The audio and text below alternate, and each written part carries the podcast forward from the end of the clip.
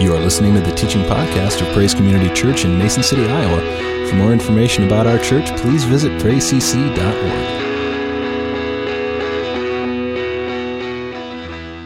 We have come to meet with you, O God. We can hear you calling. In this place, will you draw near to us? Every heart is calling, lead us up the mountain, lead us up the mountain, high into your presence, where your glory shines.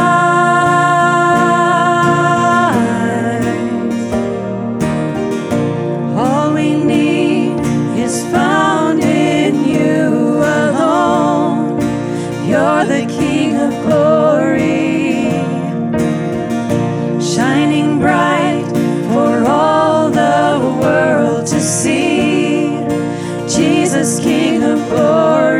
Up the mountain,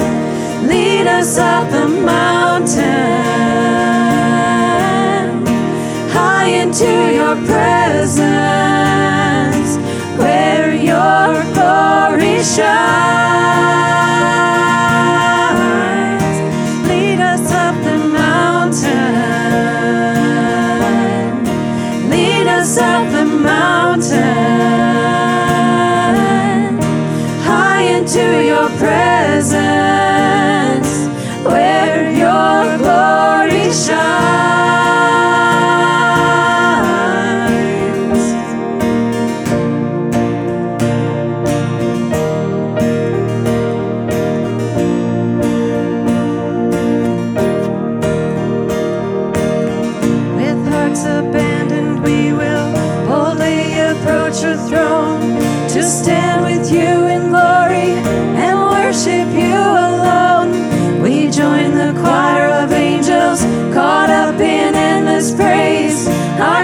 Strong and mighty, he shall reign, with hearts abandoned we will boldly approach your throne, to stand with you in glory and worship you alone.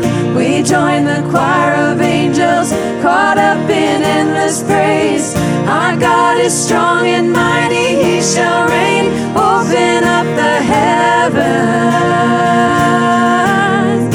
Open up the heavens as we lift you higher.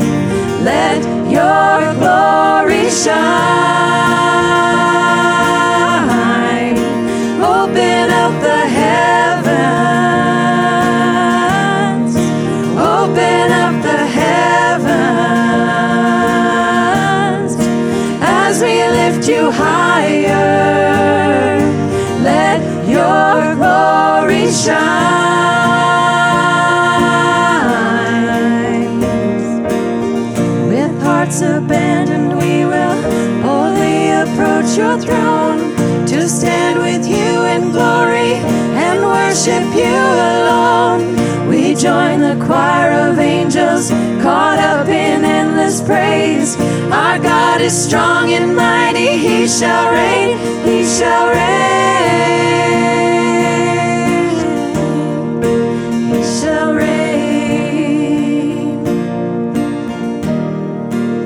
Shall reign. You unravel me with a melody. You surround me with a song of deliverance from my enemies, till all my are gone, and I'm no longer a slave to fear.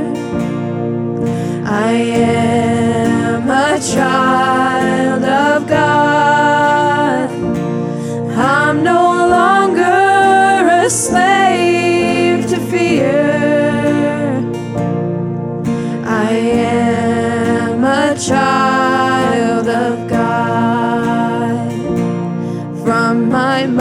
is room. You have chosen me. Your love has called my name. And I've been born again into your family. Your blood flows through my veins. And I'm no longer a slave to fear. I am a child of God. I'm no longer a slave to fear. I am a child of God. I'm no longer a slave to fear. I am a child of God. I'm no longer a slave to fear. I am a child of God.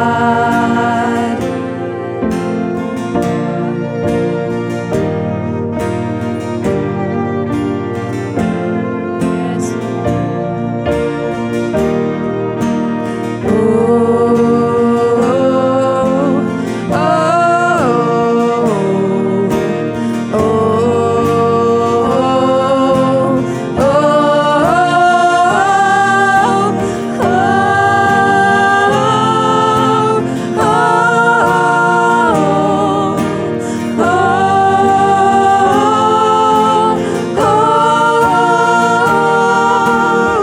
You split the sea so I could walk right through it.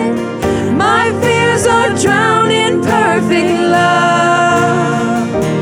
You rescued me, and I will stand and sing. I am a child of God. You split the sea so I could walk right through it. My fears are drowned in perfect love. You rescued me, and I will stand and sing. I am a child of God. Oh, I am a child of God. Yes, I am a child of God. I'm no longer a slave to fear. I am a child of God. I'm no longer a slave to fear. I am a child of God.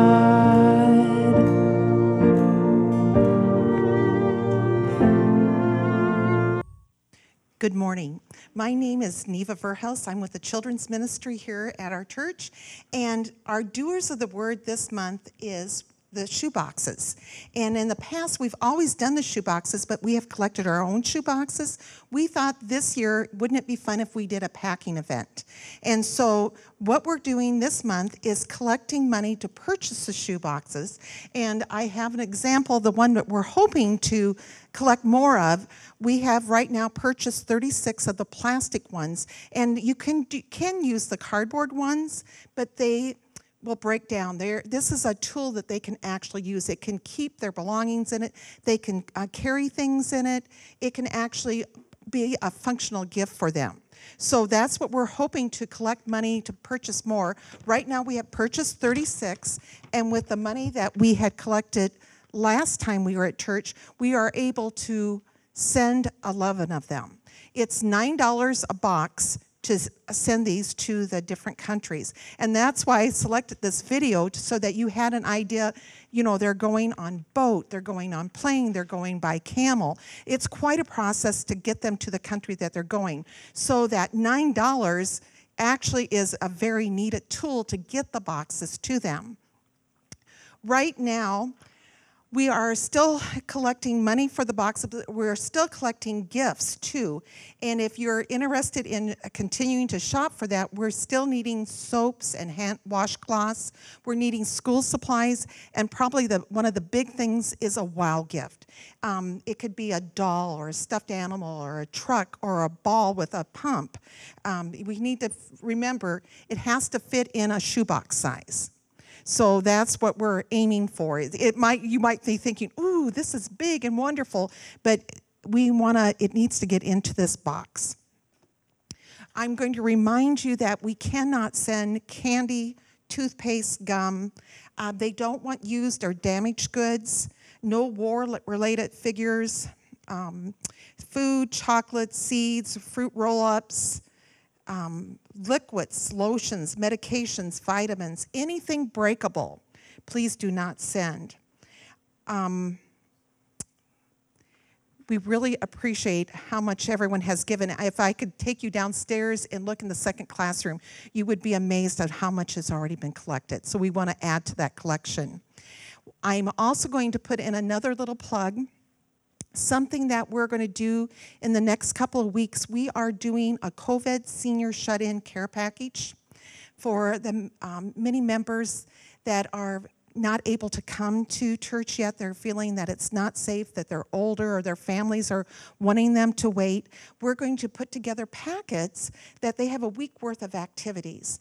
And we're asking for, like, coloring books, adult coloring books. We're asking for hidden word puzzles, crossword puzzles, tea bags. There is a whole list. Janie has put together a list of things on the welcome table. It's a half sheet of blue paper there to grab if you would be interested in donating that. We've already received donations, and so it'll be fun to put together. My mother has been in lockdown for 14 days. Well, I think it's almost 23 days now because everything else has happened down there. She's at Kentucky Ridge, and I had put together a little pack for her, something to open up every day, and I had stopped and did a window visit with her one day, and I had shared this with some of the girls. It was so cute. She had said she was shredding papers, and she said, but I didn't get to that card pack you gave me yesterday, and I see I have another card pack, and I'm still shredding papers. I'm going to have to take a nap. And so, but it gives them something to do. It's good motivation. And so we thought, wouldn't that be fun that they have a book of hidden word puzzles or crossword puzzles, something that they can work on, but it reminds them that they're loved and that they're cared for. Thank you.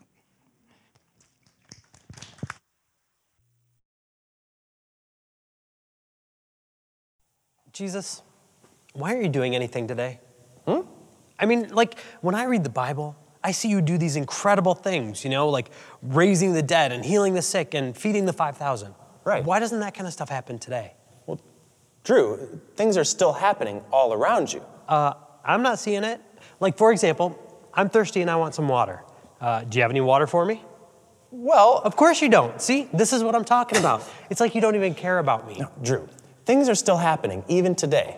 You just need to pay attention. Okay. Hey, Drew, I just went to the store and they're having a buy one, get one free. What? You want a water? Yeah. Okay, enjoy. Oh. Oh, yeah. Huh? That's great. That is great. Now, you didn't have the water. Right. Then you had it. Boom. I know. It's so lucky that Kat walked by, you know, with 2 for 1. Did you say lucky? Well, yeah. No, Drew, you didn't have the water. Right. You needed it. Then you had it. You see how that works? Huh? Oh, I see what you're doing. Oh, I'm so rude. I'm sorry. Hey, Kathleen, thank you so much for the water. Appreciate it. Now, would you show me something amazing? Amazing. Yeah, I want to see amazing things, you know, like Moses parting the Red Sea. That was amazing, right? How about the next time I'm stuck in traffic? I hit the steering wheel, the cars will split, and I cruise on through. That'd be amazing. That would be amazing. Yeah. I have a better idea. Keep your eyes open. Okay. Oh, excuse me. Yes. Hey, you dropped your wallet. Thank you. Sure, no problem.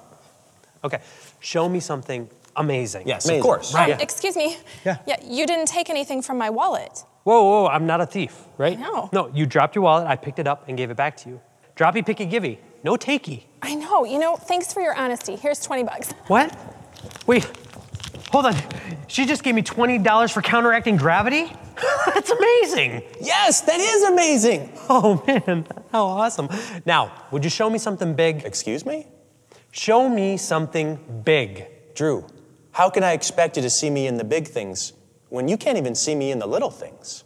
I want to kind of just announce really quickly, we didn't meet last week just because of a concern that we had over kind of an active case of COVID in the congregation, so we kind of just took a break last week. Our hope was to announce last week that we are going to just kind of do a Q&A after services today.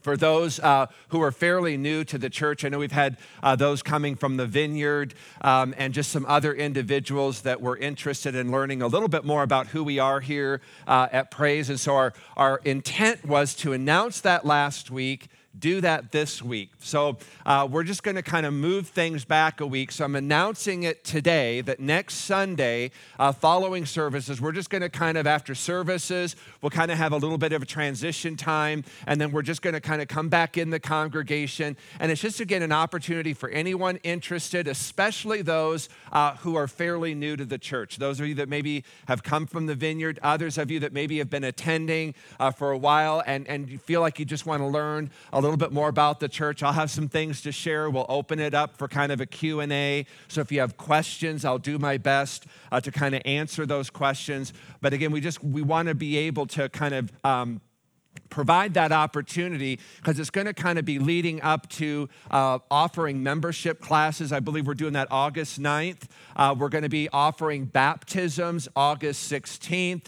We've kind of got some things that are going to be kicking off in September. So it kind of just gives me an opportunity to kind of talk about some of those things with those of you who are new to the church, to kind of give you an idea of some things that are coming up that might be of interest to you that are new here. So we'll do that next Sunday following services. I'm going to kind of just invite you to stand. We've kind of been doing this for a while, where we've kind of been praying this prayer. And this is a prayer that I've been asking us as a congregation to pray together on a daily basis.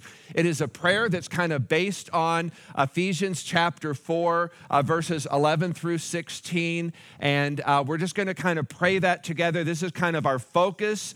This is part of what we're asking God to do in this time where we're just in the season of just uncertainty of what God is doing, but we know that God has a plan, right? Amen? We believe God has a plan, and I believe part of that plan is based off of Ephesians 4, 11 through 16. I believe part of God's plan is going to involve the prophets, the apostles, the evangelists, the pastors, and the teachers. I believe part of God's plan, again, is going to be through activating and using the spiritual gifts that He's placed within each and every believer. And so we're just praying this together as a congregation. We're just standing in unity on the Word of God. We're again trusting that God has a plan, and part of that plan finds its foundation upon this very scripture from Ephesians 4. So we're just going to pray that together this morning. Father God, we ask you for these gifts Christ gave to the local church, the apostles, the prophets, the evangelists, and the pastors and teachers. Empower them and make them responsible to equip God's people to do your work and build up the local church, the body of Christ. May this continue until we all come to such unity in our faith and knowledge of your Son, Jesus Christ, that we will become mature in the Lord, measuring up to the full and complete standard of Christ. We ask, Father God, that you would raise up the apostles, the prophets, the evangelists, and the pastors and teachers in this church. Stir up these gifts among us. As these gifts powerfully and effectively work among us, We will no longer be immature like children. We won't be tossed and blown about by every wind of new teaching. We will not be influenced when people try to trick us with lies so clever they sound like the truth. Instead, we will speak the truth in love, growing in every way more and more like Christ, who is the head of his body, the church. Christ Jesus makes the whole body fit together perfectly. As each part does its own special work, it helps the other parts grow so that the whole body is healthy and growing and full of love. We ask you this for the universal church throughout the earth and for our church, Praise Community Church. Amen. You may be seated. Now, I want you to understand when we pray and Paul talks about this part in here, he says, as each part, he's referring to you. Every one of you are a part of this. God has a plan and a purpose for you in this. And Paul says, as each person, as each part does its own special work. And that special work is as the prophet, the apostle, the evangelist, the pastor, the teacher. It's your spiritual gift as each part does its special, ordained, called work. It helps the other parts grow, Paul says, so that the whole body, all of us here, are healthy, growing, and full of love. Now, I want you to understand the opposite of that is also true. If you are not doing your special part, your called, ordained, destined, God-given part in the local body, it hinders our growth. It holds us back. And so I just want to encourage you, find out what that is. If you don't know what that is, it's part of why we're offering the spiritual gifts class. It's to help equip people, to help them to understand what that is. Because again, we want to be a body that is growing, that is healthy and full of love. And we cannot do that if every part is not doing what God has equipped it to do. Amen? So I've placed, if you're new here this morning or you've lost them or you haven't yet gotten one, I've got those up here. I've also got the prayer based on Ephesians chapter 12, Corinthians, 1 Corinthians chapter 12. That's where Paul kind of talks about all the different gifts. This, again, is part of that special part that God is equipping and calling us to do. So I've got that prayer there, and I'm asking you to kind of pray through that as well. Because when you're praying through that, as you're kind of going through and you're praying for those different spiritual gifts, you're praying for people in the congregation. You're praying so that those people that have the gift of healing would come to understand and recognize they have that gift of healing and that God is equipping them, that God is calling them, that God is empowering them to rise up and to use that gift of healing in the body of Christ. When you're praying for the gift of prophecy, and that again is that ability to encourage, to edify, to comfort one another. When you're praying for that gift of prophecy to rise up in the congregation, you're praying indirectly for those people who have that prophetic gifting. And as you're praying for that prophetic gifting to rise, you're praying for those people to rise up in that calling. So they're coming here on Sunday mornings. They're coming here when we're gathering together as a body, and they're prepared to be releasing the prophetic gifting where they're edifying, they're encouraging, they're comforting believers. And so as you kind of take that prayer in 1 Corinthians chapter 12, as you begin to pray for those spiritual gifts, you're praying for the people whom God has gifted with those, again, to rise up and to take their place in the body. And again, when we do this, God is going to bring unity. God is going to bring growth. He's going to bring harmony in the body. So it's very, very important to get a hold of that. I've also made a third one because the thing that is so important, and you'll understand as you're kind of praying through 1 Corinthians 12, why Paul follows up with 1 Corinthians 13, and that is the love chapter. And Paul makes it very, very clear, you know what? We can all be raised up in our giftings and our callings. We can have an abundance of prophets, of evangelists, of apostles, of pastors, of teachers. We can have all of the gifts flowing in the congregation. But Paul says, if there is no love, if there's no agape, if there's no God's love flowing in any of that, he says it's completely useless. So we've got to make sure that everything we're doing, every office that's raised up, every spiritual gift that is being utilized, we must make sure that all of that is operating out of love. And if you don't see how important love is in the way we express ourselves, just look around in our culture today.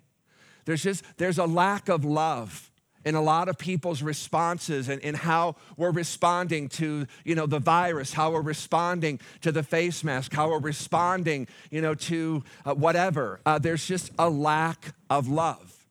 And when that is flowing in the church, where all the giftings and all the offices are fully operational, but there is no love, Paul said it's like a clanging cymbal. It's like this annoying bottle of water falling on the floor.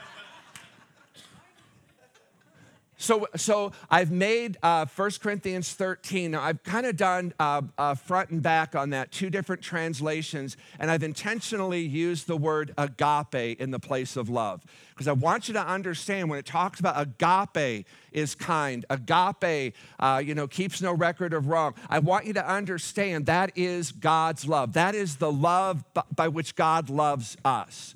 And that's the kind of love that God wants to release in this congregation. It's the kind of love that he wants us to love one another with. It's the kind of love that the Father loved the Son with. It's the love that the Son loves us with. It's agape love. So I just want to encourage you to pick those up, take those, and let's just keep pressing in, focused, unified in praying what I believe that God is going to do. Because this is one of these little things.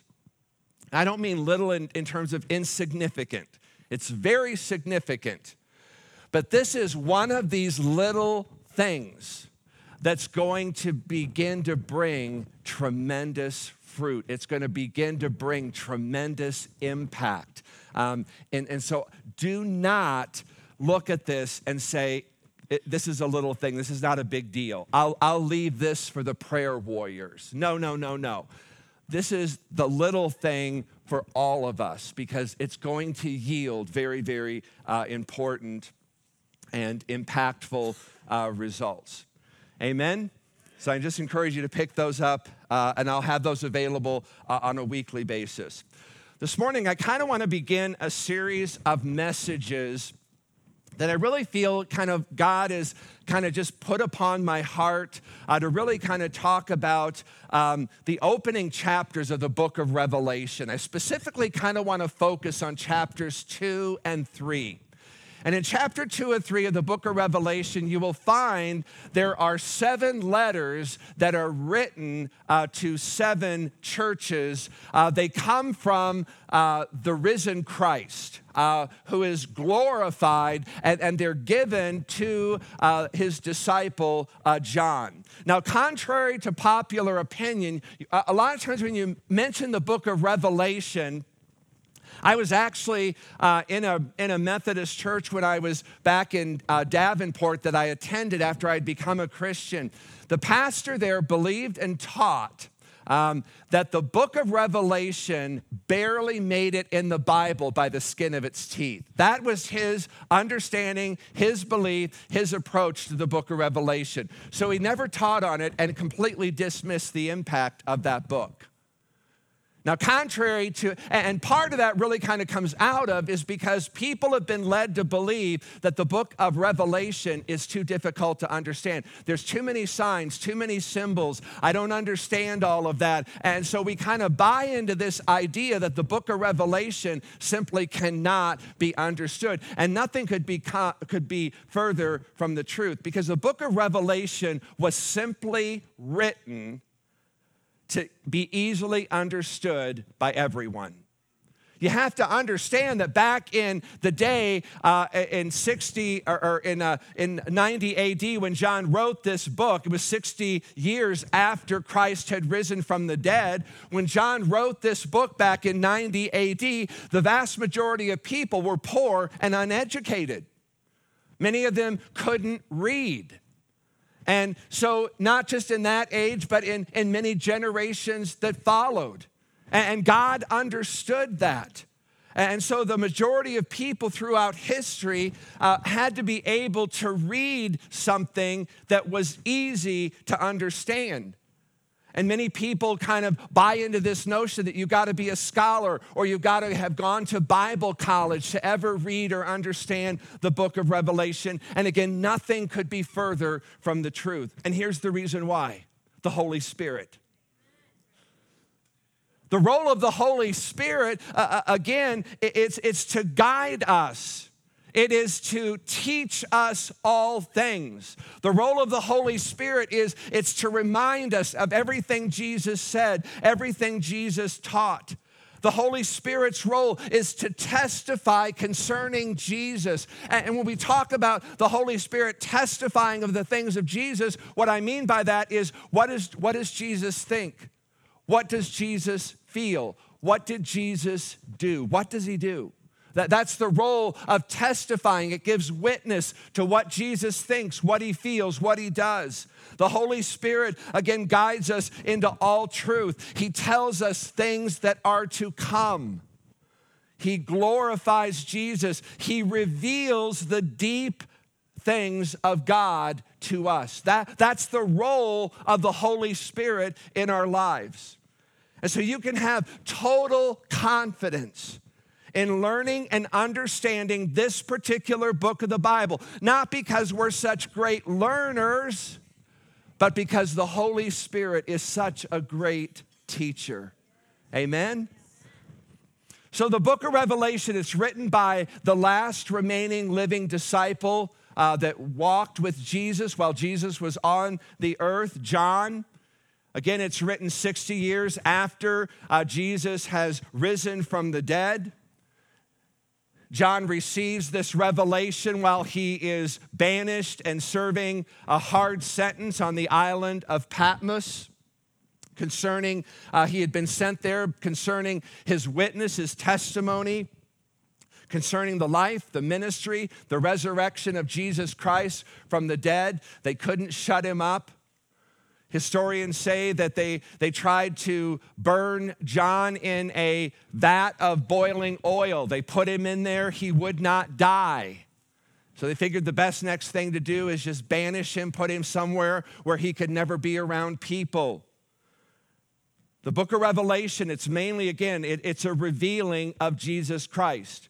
You could say the book of Revelation, or you could say the revelation of Jesus Christ, the revealing, the unveiling of Jesus Christ. It reveals certain dimensions of Jesus' infinite beauty, his eternal majesty, his unparalleled power, his coming kingdom. He also reveals God's battle plan to defeat Satan, to bring heaven and earth together. This revelation, this unveiling, this revealing of Jesus Christ is not only precious to the Father's heart, but we have to understand it is a gift of the Father to us, the local church. Jesus is revealed in such a way that prepares the church, it motivates the church to overcome in victory and to prevail through the unfolding events of the end times in great victory. This book, the book of Revelation, will have its greatest impact, its greatest influence upon the generation, the people who are alive just prior to the second coming of Jesus. It has much to say to us leading up to that, but its greatest impact, its greatest influence will be upon that final generation, that final age of people who are alive just prior to the coming of the Lord Jesus Christ. Because again, it will reveal here's how we overcome in these times of great tribulation. I mean, you think what we're going through now, it is rough, you wait. It's gonna get a lot rougher. As a matter of fact, can I just tell you something?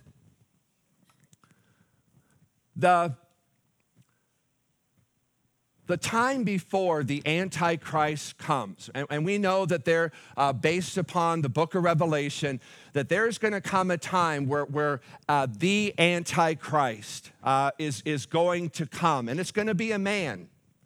And this man is going to come at a time where there is just unparalleled chaos, confusion, upheaval, violence. Things are going to be in great turmoil. Everything that is right is just going to be turned on its head. It's just going to be great pandemonium. And it's going to be worldwide. It's not just going to be in one place. It's going to be everywhere. It will be worldwide chaos. It'll kind of be what we're going through right now times 1,000. And what's gonna happen is this man, this Antichrist, is gonna come onto that scene, into that situation, and he's gonna have perfect answers, perfect solutions, things that are going to usher in peace. Some of that will be agreeable, some of that will be acceptable, some of that we're gonna be able to jump on board with and go with. But I'm gonna tell you what, there are also gonna be parts of that that are gonna, if we do it, are gonna violate our faith. There are things that are gonna be required of us to do that are gonna call us out of obedience to Christ. And that's where we're gonna have to make a stand. That's where we're gonna have to make a decision. I know a lot of us struggle with, a lot of the demands or the expectations or the requirements or the suggestions, whatever they are. I know that a lot of us struggle with that. We've seen that with the face mask. You got people that are violently opposed to that. You got people that are, just militaristic about people wearing them. And then you've got those of us that are kind of in the middle of that. Well, there just are gonna come solutions from the Antichrist that are gonna seem very, very reasonable to the unbelieving world. And they're gonna look at us Christians and they're gonna go, why can't you just go along? It's gonna bring peace, it's gonna bring unity. I don't know what it's gonna be. It may be microchips, I don't know. But it's gonna be something, it's gonna be a number of things that to the world, it's gonna just look like it makes sense, do it. It brings peace. It's gonna usher in peace. It's gonna bring unity. It's gonna bring, harmony. Why can't you just do it? And then they're gonna begin to persecute the church that just won't go along with everything they want us to go along with. That's why this book will be so important in that generation, because it's going to show the church going through those end times how to be victorious. That's why I want to preach on this, because it has application now, powerful application now, but it will have even greater influence and impact and power in that final generation. Now, the book of Revelation, these 7 letters are written to 7 churches. And I want you to understand, it's not just in terms of pertaining to those 7 historical churches. What Jesus has to say to these 7 churches, it's not just directed at and limited to them. It starts there, and it is intended to kind of reverberate outwardly. So the message Jesus has for them is both specific and in general, to all churches, everywhere, in every age, in every culture, for every believer. What these messages are is they start at a specific church, but they're really intended for the global body of Christ. What was given to those seven churches kind of started there with the intent that it would reverberate throughout the ages, and we're a part of that reverberation today. What Jesus was saying to those churches then is what Jesus is saying to the church today. Just as you have the book of Romans, Paul wrote that to a specific body of believers there in the church at Rome. But it was also used by God to teach and to equip the global body of Christ in every nation, every culture for the past 2,000 years. And the same is true for these seven letters to the seven churches there on the west coast of Asia Minor. They start off in seven churches, and then it just spreads throughout the global body of Christ, reaching and impacting you and me here today. Now, one of the interesting things I find about the seven churches referred to there in Revelation is that none of these seven churches are located within the physical land of Israel.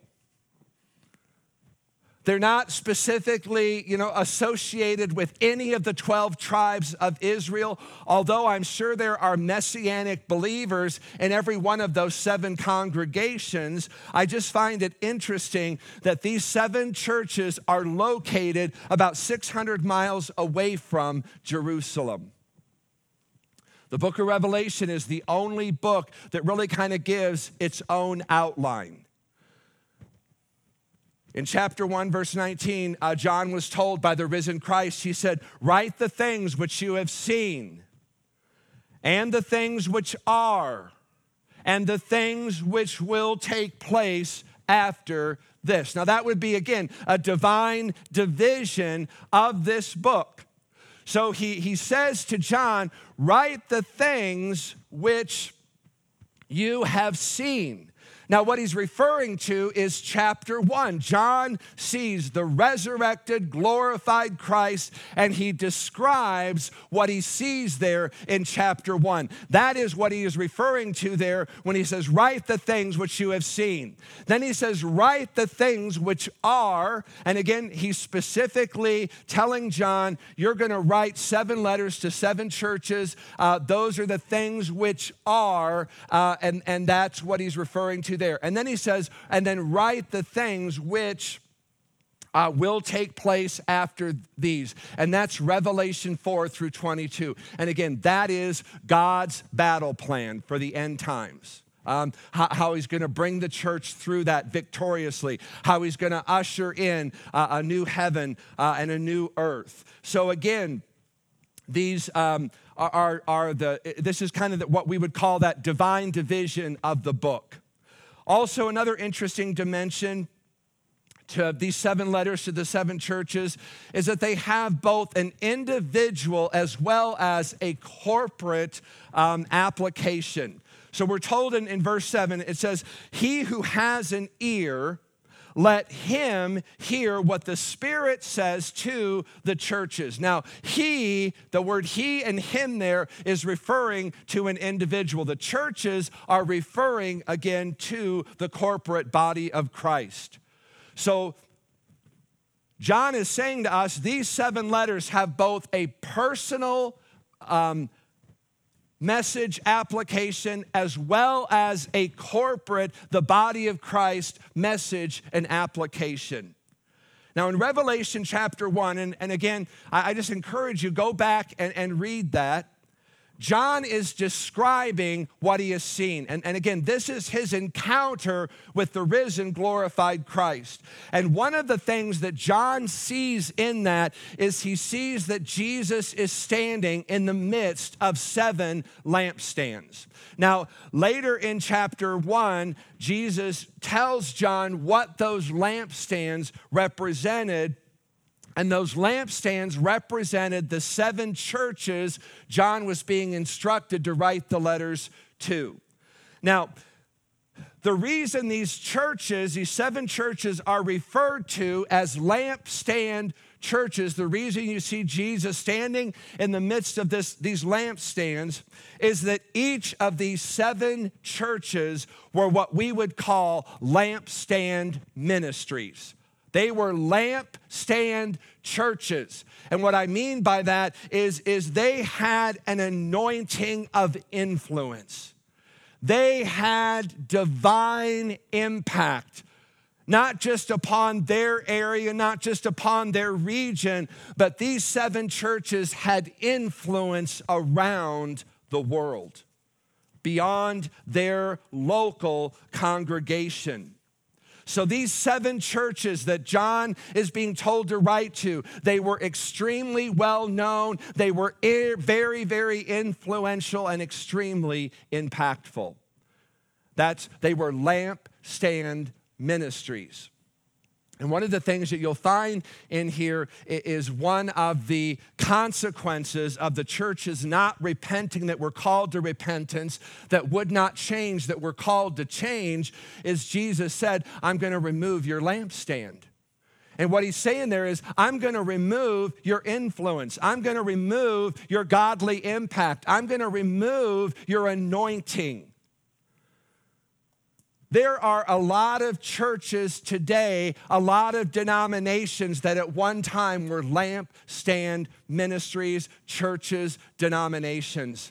They have strayed from the truth. The churches remain, but God has removed the lampstand. They no longer have the influence, the anointing, the impact they once did.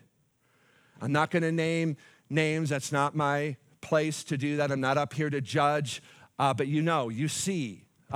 Those churches. We've watched those denominations stray from the church, or stray from the truth. And what God does is he doesn't remove the churches. He just removes their influence, their anointing, and their impact. So again, these were very, very well-known, very influential churches. Ephesus, for example, was kind of known as the revival center.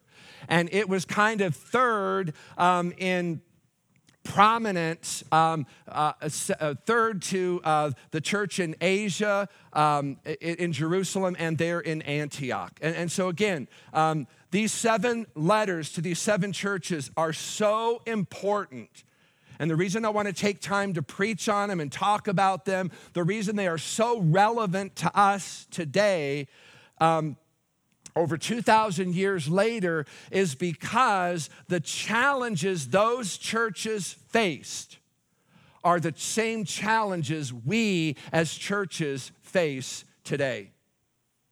The keys to overcoming those challenges, as well as the rewards that come to those churches who repent that needed to repent, that change that needed to change. The rewards that came to those churches, those are our rewards as well. When we heed the advice, when we hear with spiritual ears, see with spiritual eyes what God is saying, what God is doing, again, we receive the same thing those churches received in the way we respond. Does that make sense?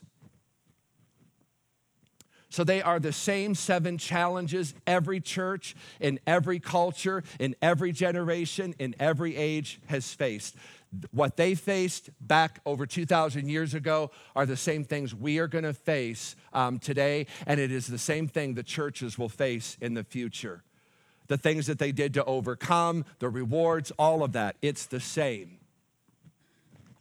The temptation, the potential again, is to not read, to not heed, to not listen to what the Spirit is saying to the churches.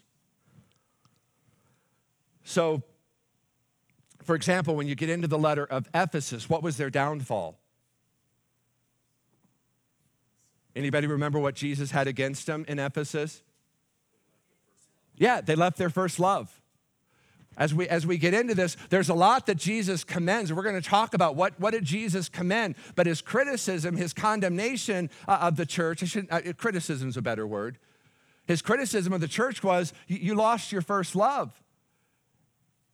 Beloved, that is a temptation for every church, to lose our first love in Jesus. It's why Paul specifically writes to that church, here is the issue Ephesus is gonna have, and it's not just gonna be Ephesus, it's gonna be every church in every generation in every culture. You look at the church of Thyatira, what was their downfall? Sexual immorality. Is sexual immorality a problem in the church today? Oh, you bet it is.